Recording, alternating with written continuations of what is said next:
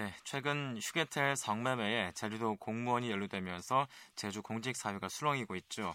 이런 가운데 제주 여성인권연대 등 지역 시민사회 단체가 한 목소리로 성매매 방지 대책 마련과 함께 도지사의 대도민 사과를 주문했습니다. 여성 단체들은 이 관광지라는 이유로 과거에 기생관광을 묵인한 채 성산업 확대를 방조한 무책임의 결과라며 또 제주도를 비판하기도 했는데요. 이 시간 제주 여성인권연대 홍리리 대표를 연결해서 이번 사건을 어떻게 바라보는지 그리고 어떤 대책들이 필요한지 얘기를 나눠보겠습니다. 자 대표님 안녕하십니까? 네 안녕하세요. 예 반갑습니다. 네. 자 이번 성매매 사건을 바라보면서 어떤 생각 드시는가요? 예 일단은 좀 충격이었고요. 그리고 예. 그 기존의 가부장 인식 중에 사실 이제 오래도록 안 바뀌는 통념이 그 성매매는 사회적 필요악이다. 그 예. 성매매를 합법화하고 양성화해야 된다라는 주장이 있었고 또 이게 대단히 그 여성 차별적이고 인간 차별적인 또 의식으로 지속돼 왔었습니다. 결국 네 그런 잘못된 인식들이 법 현실에서도 그대로 반영되어서 수사기관은 뭐 엄격하지 않은 조사 그리고 법원은 손방망이 처벌 그리고 행정은 뭐 조롱이라도 하듯이 네. 그동안 봐주기식으로 연동되는 허술한 처방이 결국 이어졌기 때문에 예. 이와 같은 공무원 성매매 사태를 키운 것이라고 생각이 들고요. 그래서 음. 저는 최근에 그 발생한 이 사건에 대해서 대단히 반사회적이고 반인권적인 사태, 뭐 저 개별적으로는 솔직히 테러로까지 규정하고 싶을 음, 정도로 네 분노감이 대단히 컸습니다. 그렇군요. 상당히 충격적이었다라고 말씀하시면서 또 테러로 규정하고 싶다라고 말씀하셨는데 예, 예. 이제 제주도 고액 공무원을 포함해서 공직자들이 대고 포함이 됐어요. 어떤 예, 말씀할 예. 수 있을까요? 그 일단은 뭐 공직자뿐만 아니라 휴게탈 한 개 업소에 또 하나의 업소에서만 그 적발된 구매자가 700명. 네. 그 중에 이제 상습 성구매자로 발표된 것들 중에 절반이 어쨌든 공무원으로 되어 있고 더더구나 모든 분야를 총망라하는 그 공무원들이 전부 개입되어져 있지 않습니까? 네네, 네, 예. 뭐 이런 점들이 결국 공무원들이 인권법에 기초라고 할 수 있는 성매매 방지법을 지속적으로 위반했다라는 거가 상당히 저는 고의적인 어떤 악의가 음. 있지 않고서는 어떤 이런 행위들이 있을 수 없다라는 생각이 좀 있고요. 더더구나 네. 저희가 그 2010년도에 경찰 그리고 지자체 공무원들과 함께 그 법무부와 여가부가 공동으로 그 기획했었던 여성폭력 방지 및 피해자 구제 활동을 위한 지역명의 감시단 사업을 그때 전격적으로 좀 실시를 했었습니다. 그래서 네네. 그 이런 이번에 터진 그 휴게텔과 같은 곳들을 전부 저희가 일일이 다니면서 예. 굉장히 그 성실한 공무원들의 수고도 있어 온 거죠. 근데 한쪽에서 음. 같은 시기 때에 공무원들이 그, 그 성구매를 했다라는 사실은 사실 네. 이제 해당 공무원들이 직무유기까지도 불법에 대해서 오히려 적발시 신고를 해야만 되는 그런 공무원법상의 그 직무 조항이 있음에도 불구하고 거꾸로 네, 네. 반복적으로 그 성매매를 그 위반했다라는 거는 반복적으로 직무유기까지를 했다라는 것들 때문에 어. 저희들이 그 강력 엄벌과 그리고 뭐 파면 해임 등까지도 이제 불사하는 예. 그런 조치로 이 공무원들에 대해서 그 강력 응징을 해야 된다라는 목소리를 그 내, 냈었던 거죠. 음, 예. 그렇군요. 예. 그러니까 이제 그 당시 이제 휴게터를 돌아다니면서 이제 단속을 하는 과정에서도 또 어, 일부에서는 또 성매매를 하고, 하고 있는 공무원이 있었다는 거군요. 예, 예, 예, 예. 그렇습니다. 예. 자, 그래서 변종 휴게터 성매매라고 하던데요. 이번에 적발된 경우는 어떻게 성매매가 이루어진 건가요? 어, 물론 이제 휴게텔이라는 것에 대해서 그 많은 성인 남성들이 일단은 이곳이 예. 불법 성매매 공간이라는 거를 사실 많이 알고 있습니다. 그리고 예. 지금 도청이 있는 곳이 어디입니까? 제주시 연동이고 그 도청에서 우회적으로 약간 이제 서쪽으로 조금만 걸어가다 보시면 네. 사방에 남성 전용 휴게텔, 휴게실, 이미지 클럽, 뭐 마사지 간판, 남성 전용 이용원 간판 이런 것들이 수십 개가 그냥 시야로 들어옵니다. 네네. 더더구나 도청이라는 그 공무기관 근처에 이렇게나 많은 성매매 업소들이 즐비하다는 것은 그들을 이용자로 알선하는 업소가 굉장히 많다라는 해석이 나올 수 있고 예. 어 이제 이렇다라는 측면에서 그동안 너무나 이제 방치를 했다라는 그 공무에 대한 그 엄격한 그 비판을 할 수밖에 없는 거고요. 사실 이제 이 업소들이 네. 그런 측면들을 갖고 사실 고객 관리도 하면서 CCTV라든가 룸식 차단 구조를 사실 맞추고 불법하고 뭐 계산은 뭐 사건 발표 때마다 매번 나오는 거지만 뭐 전표나 현금으로 15만 원 안팎으로 이렇게 받으면서 보도방 여성들을 이곳으로 연계하면서 예. 성매매를 하는 곳들이고 또 주로 밤 11시에 저희도 그때 2010년도에 활동을 해서 다 알지만 네 네. 밤 11시 안팎에 정말 그 영업이 활발하다라는 게 저희 음. 실태 조사에서도 나타났고 네. 함께 활동했었던 뭐 지자체 공무원이라든가 경찰도 함께 이게 대단히 심각하다라는 것들을 많이 느꼈을 겁니다. 음. 근데 이번 또 이런 사태가 난 것들이기 때문에라도 네. 조치 뭐 이런 것들을 안 했다라는 거죠. 예. 예. 음, 그렇다면요. 이제 제주 여성 인권연대에서 파악하고 있는 성매매 업소 얼마나 되나요?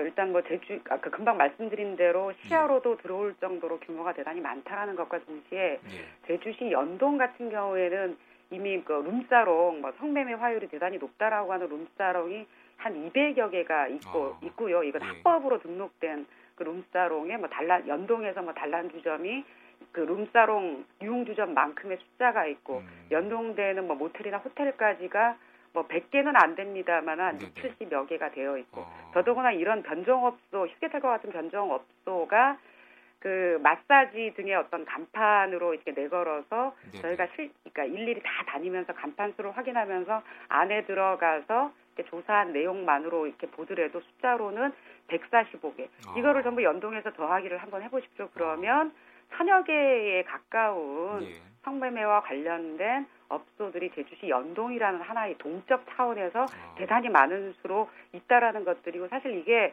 한국 그 형사정책연구원에서 2002년도에 지역 대비 그 광역 도시를 발표를 했을 때 네네.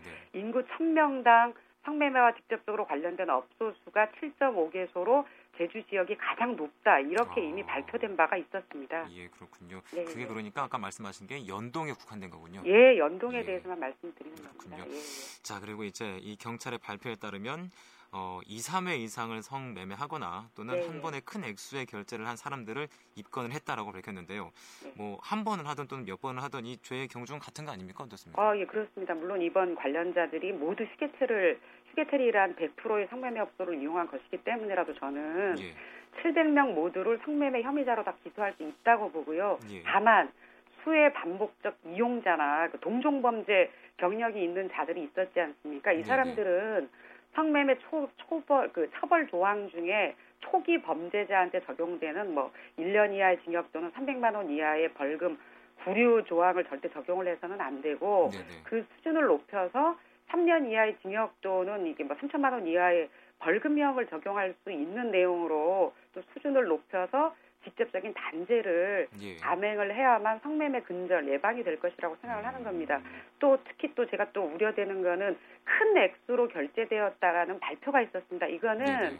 어쩌면 접대와 비리 그리고 함께 이제 공모해서 성매매를 했을 가능성이 대단히 높다라는 해석이 나올 수 있기 아, 때문에라도 예. 범, 범죄의 그 중함이라는 거는 뭐 수사기관이 워낙 잘 아시겠지만 예. 더 커질 수밖에 없기 때문에 이 점을 고려해서 그 처벌을 좀 이렇게 적용을 했으면 좋겠다라고 음. 어, 이 시간을 통해서 좀 강력하게 주문을 하고 싶습니다. 예. 수사기관에. 예. 그렇다면 예. 의도라고 해야 될까요? 이렇게 입건한 경찰의 의도는 뭐라고 보십니까?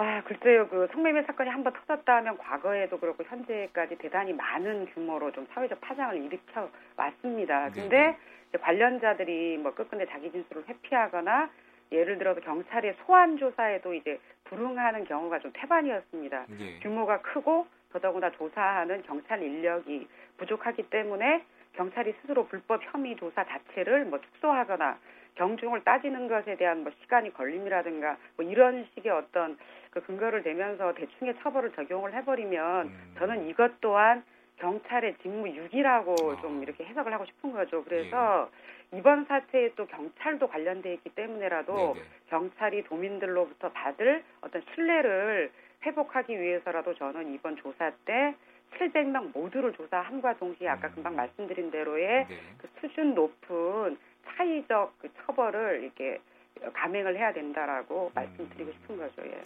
그리고 또 이제 언론 보도를 보면요. 네. 이제 공무원들이 혐의를 발뺌하고 있다라고 지금 보도가 나오고 있는데 네. 그렇다면 어떻게 혐의를 입증할 수 있나요?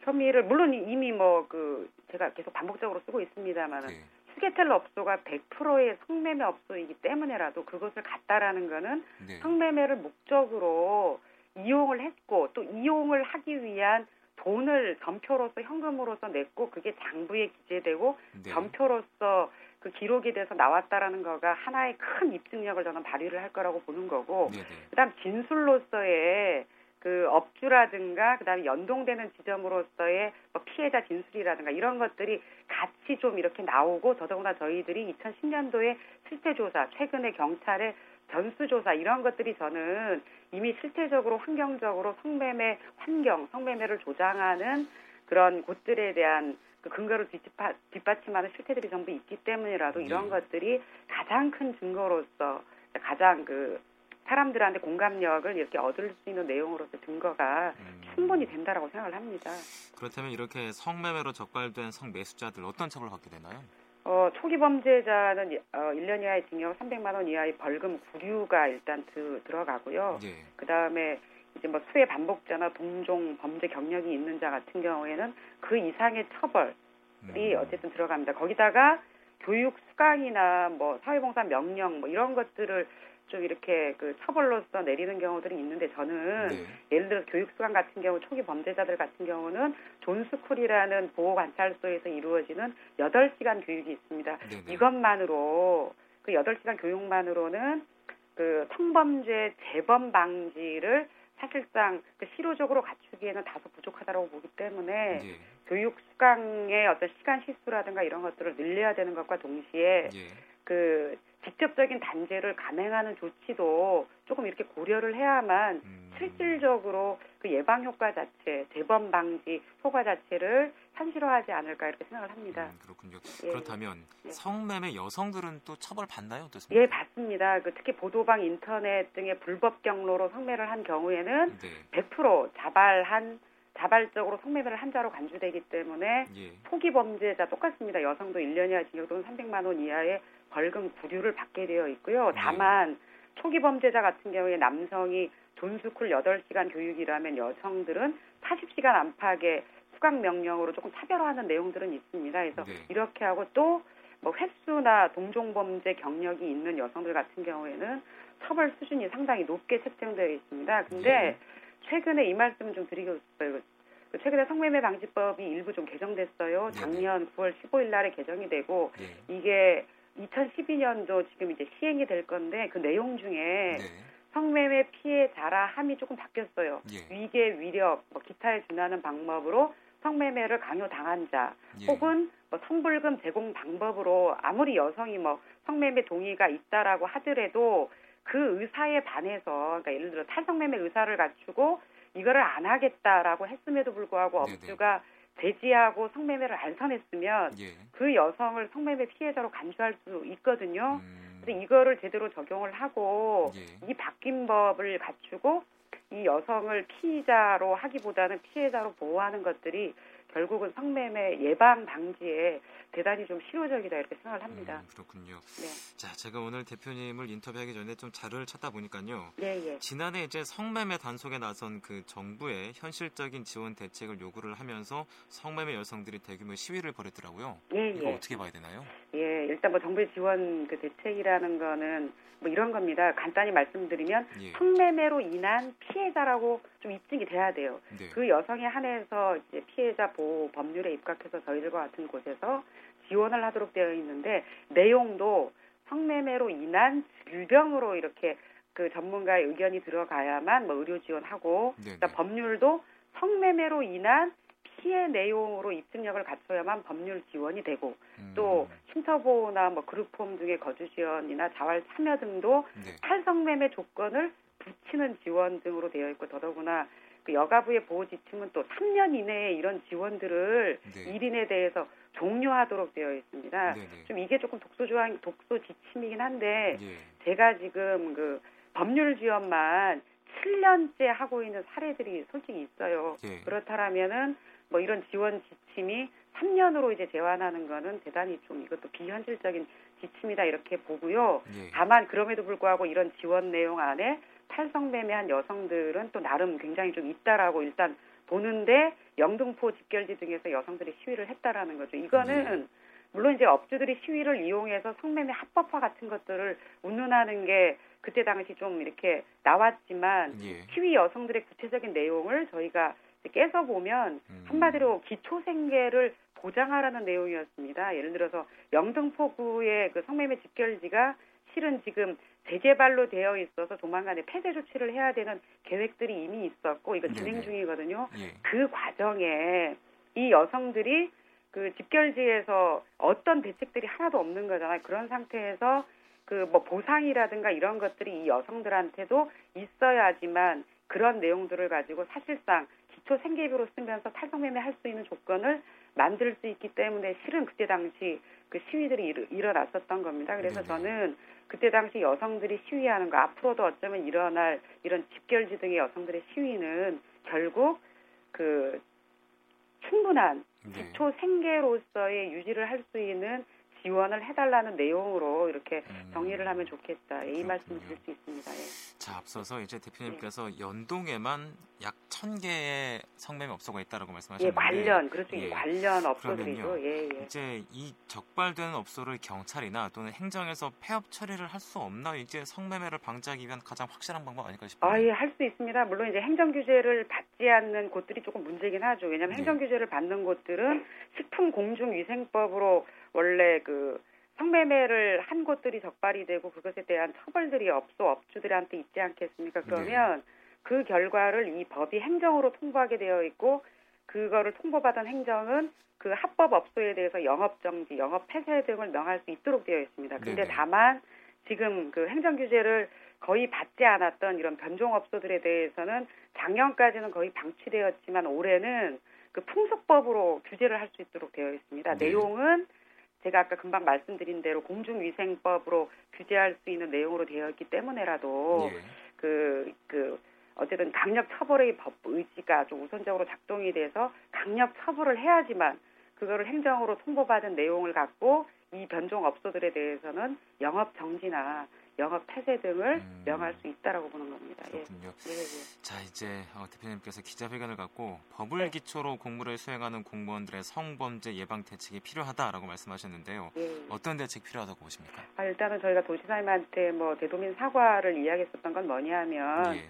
공무원이 어쨌든 이번에 개입되어 있고 그 내용조차도 사실 좀 도민들한테 충격이었던 거죠. 그래서 일단은 이런 사태가 긴급적으로 났기 때문에라도 방지책으로 공무원이 주체가 되는 공무원 성매매 방지 캠페인을 당장 좀 함으로써 도민들한테 불신도 회복하고 네. 이거 자체가 도민들한테 저는 사과가 될 수 있는 내용이라고 보기 때문에 그런 것들을 도지사님께 강력히 주문을 했었던 겁니다. 네. 그 이후에 이제 물론 성매매 제주특별자치도 성매매 방지 대책을 세우는 것 자체가 사실 뭐 단계적 여러 가지 뭐 예산 문제라든가 이런 것들이 필요한데 그렇더라도 이 기회에 어떤 사회 정의를 다시 쓰는 노력 그리고 음. 성행권 존중이 공무의 기초임을 다시 한번 이렇게 강조하는 내용으로서 특별자치도 성매매 방지 대책을 써달라라는 거죠. 특히 뭐 연동 얘기만 제가 아까 간단히 했지만 그렇게 네네. 심각하기 때문에라도 음, 예, 예. 그렇군요. 예, 예. 자 이제 마지막으로요 예. 성매매에 대한 사람들의 인식 개선도 좀 필요해 보이는데 어떤 음. 말씀할 수 있을까요? 예, 저는 어쨌든 뭐 아직까지도 뭐 그렇게 생각하시는 분은 없겠지만 다만 이 성매매를 남성과 여성의 어떤 성거래 행위로 대별되는 대단히 개인적인 문제로 볼 것이 아니다라는 거고 예. 성매매가 성산업의 확대 속에서 존재하는 분명한 성착취이고 인신매매다라는 이런 뭐 시각과 그렇게 바라보는 구조가 굉장히 필요합니다. 그래서 이 법 집행에 있는 특히 이 법을 근거로 해서 전달 체계에 있는 공무원들이 우선적으로 인권 존중, 인권 존엄의 노력을 분명히 해야만 되고 그거를 바탕으로 해서 도민들과 어떤 공감 그리고 이해를 같이 깰 수 있는 그런 뭐 대규모적인 캠페인, 뭐 예를 들어서 홍보라든가 이런 네. 것들을 규모적으로 하면 대단히 성매매 근절에 조금 이렇게 앞당기는 대단히 실효적인 활동들이 되지 않을까 음. 이거를 주문하고 싶은 겁니다. 예. 네. 네, 알겠습니다. 오늘 말씀 여기까지 듣겠습니다. 감사합니다. 네. 네, 지금까지 제주 여성인권연대 홍리리 대표를 만나봤습니다.